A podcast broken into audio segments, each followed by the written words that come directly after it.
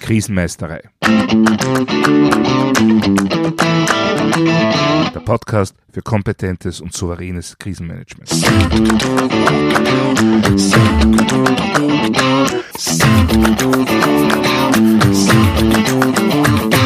Hallo, ich bin Thomas Prinz von krisenmeistere.at. Ich helfe Verantwortlichen, Krisen souverän und kompetent zu meistern, damit diese nicht zu ihrer persönlichen Tragödie werden. In meiner letzten Episode ging es um das Thema Stellvertreter im Krisenmanagement. Daraufhin hat mich mein Hörer Andreas Platzer gefragt, kommt in der nächsten Folge die perfekte Dienstübergabe? Denn Schnittstellenmanagement ist nach wie vor eine große Herausforderung auch trotz Krisentagebuch. Ja, lieber Andi, da hast du vollkommen recht. Und daher danke für den Vorschlag. Und heute geht es nun tatsächlich um die Dienstübergabe im Krisenmanagement. Sehr oft wird die nämlich mehr informell als formell abgewickelt und auch nicht immer so strukturiert, wie man sich das wünschen sollte und wie es notwendig wäre. Quasi zwischen Tür und Angel. Der eine ist schon viel zu lange im Dienst und möchte endlich nach Hause der andere noch nicht richtig in der Lage angekommen und weiß daher gar nicht, was sie oder er fragen sollte. Wenn dann so eine Übergabe schnell dahergenudelt wird, dann kann das schlimme Folgen haben. Im Extremfall könnten schlampige Übergaben sogar Menschenleben kosten. Und daher die logische Frage, was müssen wir beachten, damit das nicht passiert? Ja, im Alltag sind Übergaben deshalb oft nicht so eine dramatische Sache, weil man entweder parallel oder in unterschiedlichen Sachgebieten arbeitet. Wenn man mehr Möglichkeiten für Rückfragen hat. Hier kann man sich auch leichter abgleichen. Im Krisenfall, wenn man sich wirklich abwechseln muss, dann sollte die abgelöste Person die Zeit nutzen, um sich zu erholen. Tatsächlich laufen aber Ablösen doch oft so ab. Person B kommt und sagt, Servus, deine Ablöse ist da, was muss ich wissen? und die abgelöste Person A sagt, super, du, im, äh, im Tagebuch steht eh alles Wichtige drin, lies es dir durch und wenn es Fragen gibt, dann ruf mich halt an. Okay, halten Sie so eine Dienstübergabe im Krisenmanagement für effizient und effektiv?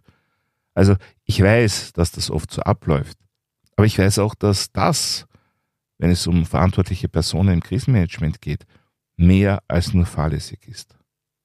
Aber wie soll es anders ablaufen? Nun, zuallererst müssen wir uns vor Augen halten, um was es bei so einer Dienstübergabe eigentlich geht. Da ist zum einen der formelle Akt, nämlich dass mit dem Zeitpunkt X eine Person ihre Verantwortung abgibt und eine andere Person diese übernimmt. Ob es dabei um die Gesamtleitung des Krisenmanagements oder nur um einen Teilaspekt, ein Teilgebiet geht, das ist für die weiteren Überlegungen im Wesentlichen eigentlich unerheblich. Jegliche Verantwortung im Krisenmanagement gehört ordentlich übergeben. Damit diese Verantwortung jetzt nicht nur tonnenschwer auf frischen Schultern lastet, sondern auch wirklich wahrgenommen werden kann, muss die übernehmende Person auch die entsprechenden Informationen, den entsprechenden Hintergrund erhalten. Konkret sind das natürlich einmal alle wesentlichen Lageinformationen über die Gefahren- und Schadenslage, die eigene Lage sowie die allgemeine Lage. Über diese verschiedenen, ich nenne es Lagecluster, habe ich ja schon in früheren Episoden gesprochen. Und dann geht es natürlich um die konkreten Ziele und aktuellen Planungen. Was läuft jetzt gerade? Was ist bereits angeordnet? Welche Überlegungen gibt es für die weitere Zukunft? Denn es werden kaum jemals alle Erwägungs- und Entscheidungsprozesse bei einer Dienstübergabe abgeschlossen sein. Es wird immer einige Prozesse geben, die gerade am Laufen sind und in die die übernehmende Person quasi on the fly einsteigen muss. Das soll und darf aber den jeweiligen Entscheidungsprozess nicht nachhaltig stören, weder in inhaltlicher noch in zeitlicher Hinsicht. Das heißt, je nachdem, wie dynamisch sich die Krise gerade entwickelt, gilt es eine ziemliche Menge an Informationen weiterzugeben. Besonders wichtig dabei, alle diese Informationen müssen in den jeweiligen richtigen Kontext gesetzt werden. Denn nur Informationen im richtigen Kontext stellen auch wirklich Wissen dar, das dann für Entscheidungen gut genutzt werden kann. Informationen ohne Kontext sind im besten Fall eine äh, Ressourcenvergeudung und führen im schlimmsten Fall zu dramatischen Fehlinterpretationen. Das Problem ist nur, Der Kontext entwickelt sich während einer Krisensituation laufend und ergibt sich mitunter aus vielen kleinen Informationen bzw. Ereignissen und Erlebnissen und Wahrnehmungen, die man so nicht explizit niederschreiben oder weitergeben würde, die aber in der eigenen Einschätzung und Einordnung des Geschehens mitunter eine wichtige Rolle spielen. Ja, daher empfehle ich unbedingt, Dienstübergaben immer persönlich und nicht nur auf Basis übermittelter Dokumente zu machen.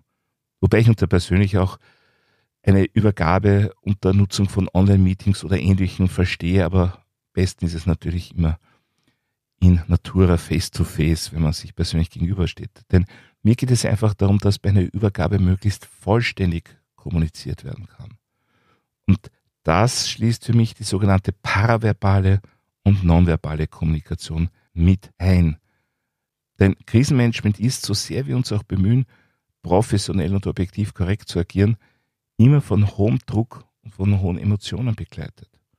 Diese Emotionen spiegeln sich in formellen Berichten, aber meist nur dann wieder, wenn sie schon zu massiven Eskalationen geführt haben, wenn das schon geschehen ist. Im persönlichen Gespräch, also wenn auch die paraverbale und nonverbale Kommunikation mit wahrgenommen werden kann, mit betrieben werden kann, dann bekommt man viel schneller ein Gefühl für diesen wichtigen Aspekt der Situation als eben aus einem rein schriftlichen Lagebericht. Außerdem bietet natürlich ein persönliches Gespräch die wichtige Möglichkeit für spontane Rückfragen, für Verständnisfragen und damit für die Sicherstellung, dass Informationen auch wirklich korrekt weitergegeben bzw. korrekt übernommen wurden. Ja, schauen wir uns nun diese Informationsweitergabe etwas näher an. Die allererste Voraussetzung dafür ist natürlich, so trivial das klingt, eine gemeinsame Sprache. Aber das kann gleich die erste Herausforderung sein. Denn mit gemeinsamer Sprache ist viel mehr als nur Deutsch, Englisch, Spanisch oder Chinesisch gemeint. Es geht darum, dass gleiche Sachverhalte, gleiche Situationen, gleiche Wahrnehmungen, doch gleiche Stressoren mit den gleichen Worten, den gleichen Begriffen benannt werden. Dass ein bestimmtes Wort, ein bestimmter Begriff, eine bestimmte Schilderung bei beiden Personen, der übergebenden, der übernehmenden Person, möglichst exakt das gleiche Bild hervorruft. Ja, und nachdem es bei Krisen meist um neuartige Situationen geht, ist das bei weitem nicht selbstverständlich. Gerade auch Extremsituationen müssen erst erlebt werden, bevor man sie in Worte fassen kann. Das heißt, ohne gemeinsame Erlebnisse, ohne gemeinsame Übungen, ohne gemeinsame Trainings werden mit Sicherheit wichtige Informationen unter den Tisch fallen. Einfach, weil es noch keine gemeinsame Sprachregelung dafür gibt, beziehungsweise dafür überhaupt geben kann. Gehen wir jetzt davon aus, dass übergebende und übernehmende Personen bereits gemeinsame Erfahrungen gesammelt haben und daher über eine gemeinsame, nennen wir es, Krisensprache verfügen. Was braucht es nun weiter, damit eine Übergabe erfolgen kann? Da ist zunächst einmal die Sammlung, die Zusammenstellung der Informationen, die weitergegeben werden soll, sprich die Dokumentation.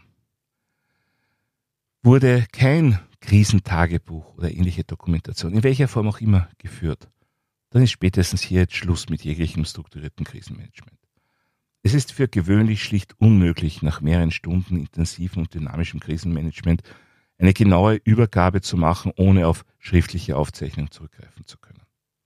Bei diesen schriftlichen Aufzeichnungen stellt sich jetzt aber natürlich die Frage, wie diese erfolgt sind. Im Grund gibt es zwei Möglichkeiten, handschriftlich oder elektronisch. Wenn die handschriftlichen Aufzeichnungen bei der aufzeichnenden Person bleiben sollen, dann muss man für die Übergabe natürlich Kopien anfertigen. Es stellen sich dann natürlich Fragen nach der Vollständigkeit sowie der Lesbarkeit der Aufzeichnungen. Gerade wenn es um lose Blätter geht, die für den Übergebenden in sich logisch strukturiert sein mögen, muss das nicht heißen, dass ein Übernehmender damit auch wirklich was anfangen kann. Oft bleibt auch einfach die handschriftliche Dokumentation am Ort des Geschehens und wird einfach weitergereicht. Ja, aber dann bleibt noch immer die Frage nach der Lesbarkeit. Ja, und diese Lesbarkeit kann mitunter ein ziemliches Problem darstellen. Wie sieht es nun bei elektronischen Aufzeichnungen aus? Nun, das Thema der Lesbarkeit und der Vollständigkeit haben wir dort ziemlich klar geregelt. Bleiben nur zwei Fragen. Frage Nummer eins, wurde ein System genutzt, mit dem alle Beteiligten vollkommen vertraut sind. Denn ein System, dessen Bedienung eine Herausforderung darstellt, macht es sehr schwer, die darin enthaltenen Informationen auch wirklich aufzunehmen und zu verwerten. Also auch hier Übung und Gewöhnung an diese Systeme ist ganz, ganz wichtig, damit das dann auch wirklich effektiv und effizient eingesetzt werden kann. Und dann ist natürlich noch die Frage nach der Ausfallsicherheit. Einerseits bei dem Gerät, mit dem man auf die Daten zugreift, also quasi der Client, wie das so schön heißt. Stichwort hier Ersatzakku, Internetzugang und so weiter und so fort. Andererseits natürlich auch die Frage nach der Ausfallsicherheit dort, wo die Daten gespeichert sind, also klassisch jegliche Form von Servern. Ich habe schon erlebt, dass man mir mit stolz geschwellter Brust mitgeteilt hat, dass ein eingesetztes System vollkommen ausfallsicher sei, weil es redundant ausgelegt sei. Es gebe für alle Funktionen einen zweiten Server mit eigener Hardware, aktuellen Daten etc.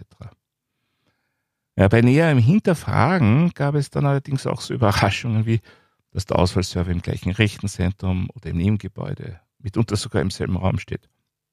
Ja, und so weiter und so fort. Aber das ist natürlich schon wieder ein anderes Thema. Mir ist nur wichtig darauf hinzuweisen, nur weil ein elektronisches System eingesetzt wird, ist noch lange nicht alles sicher und optimal.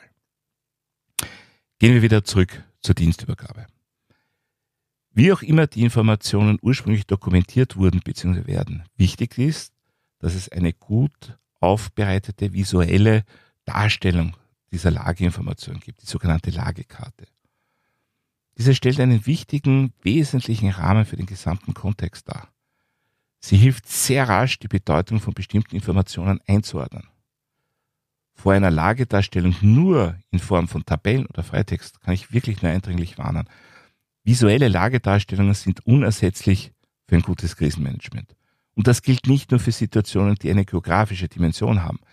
Letztendlich lassen sich sämtliche Lagen gut und einfach visualisieren. Vorausgesetzt, ja, erraten, man hat schon etwas Übung darin.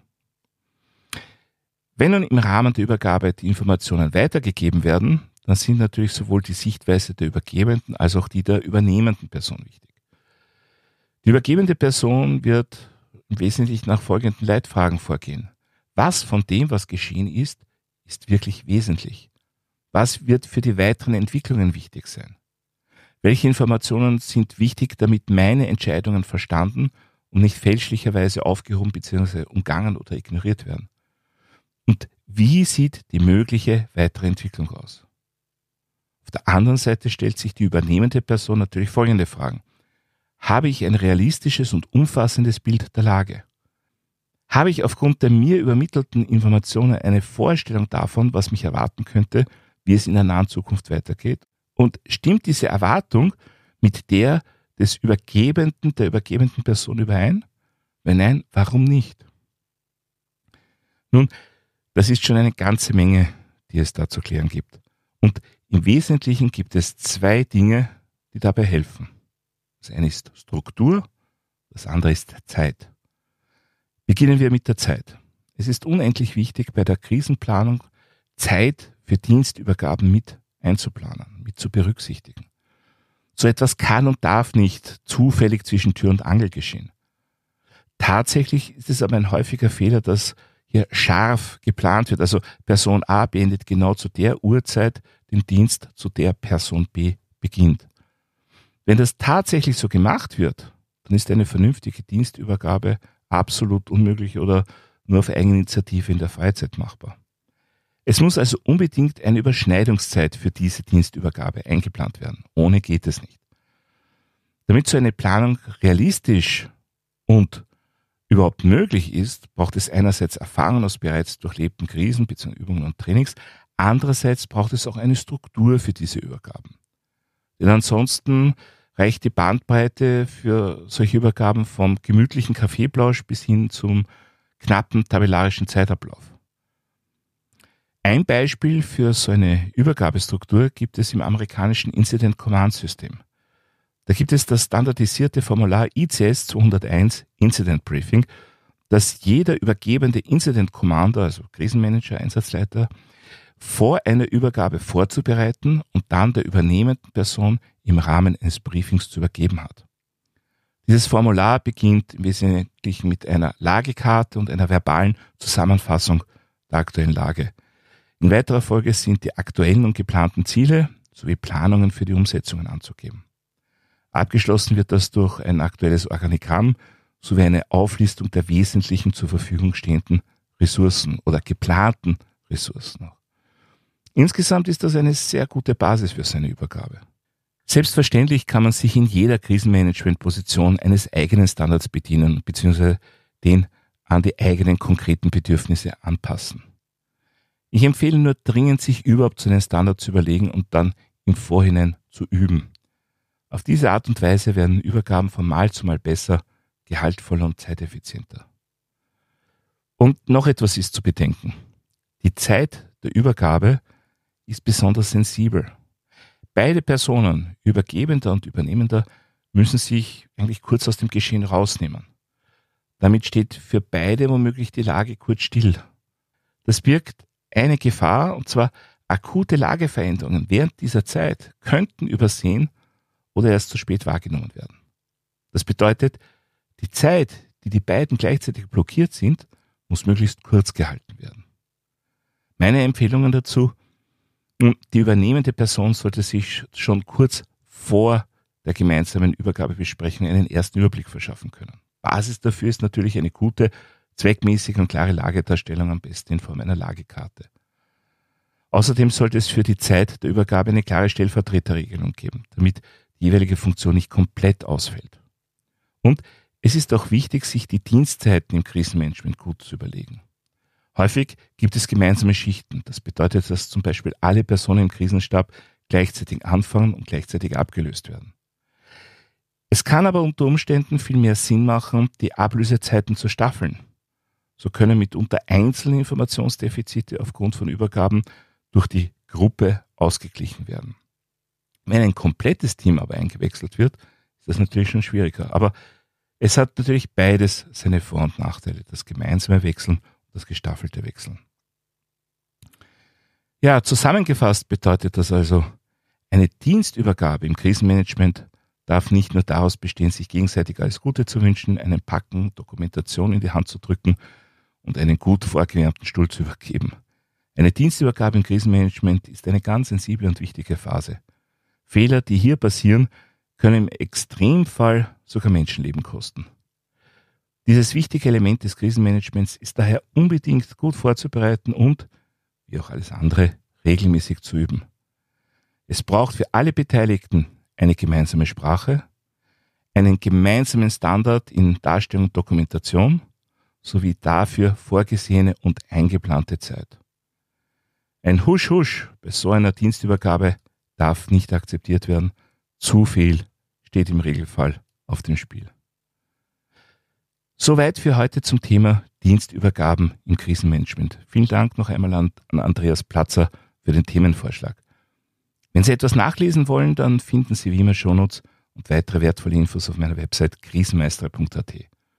Dort können Sie auch meinen Newsletter abonnieren bzw. mein E-Book runterladen. Außerdem können Sie sich für eine meiner Online-Schulungen anmelden. Ich würde mich auch sehr freuen, von Ihnen zu hören oder zu lesen. Wenn Sie irgendwelche Anregungen, Fragen oder Wünsche zum Podcast haben, dann schicken Sie mir doch einfach eine E-Mail an podcast.krisenmeistere.at. Und falls Sie es noch nicht getan haben, vergessen Sie nicht, den Podcast gleich zu abonnieren, dann versäumen Sie in Zukunft keine Folge. Das war's für heute. Ich bin Thomas Prinz von krisenmeistere.at. Vielen Dank fürs Zuhören und auf Wiedermeistern bei der nächsten Folge.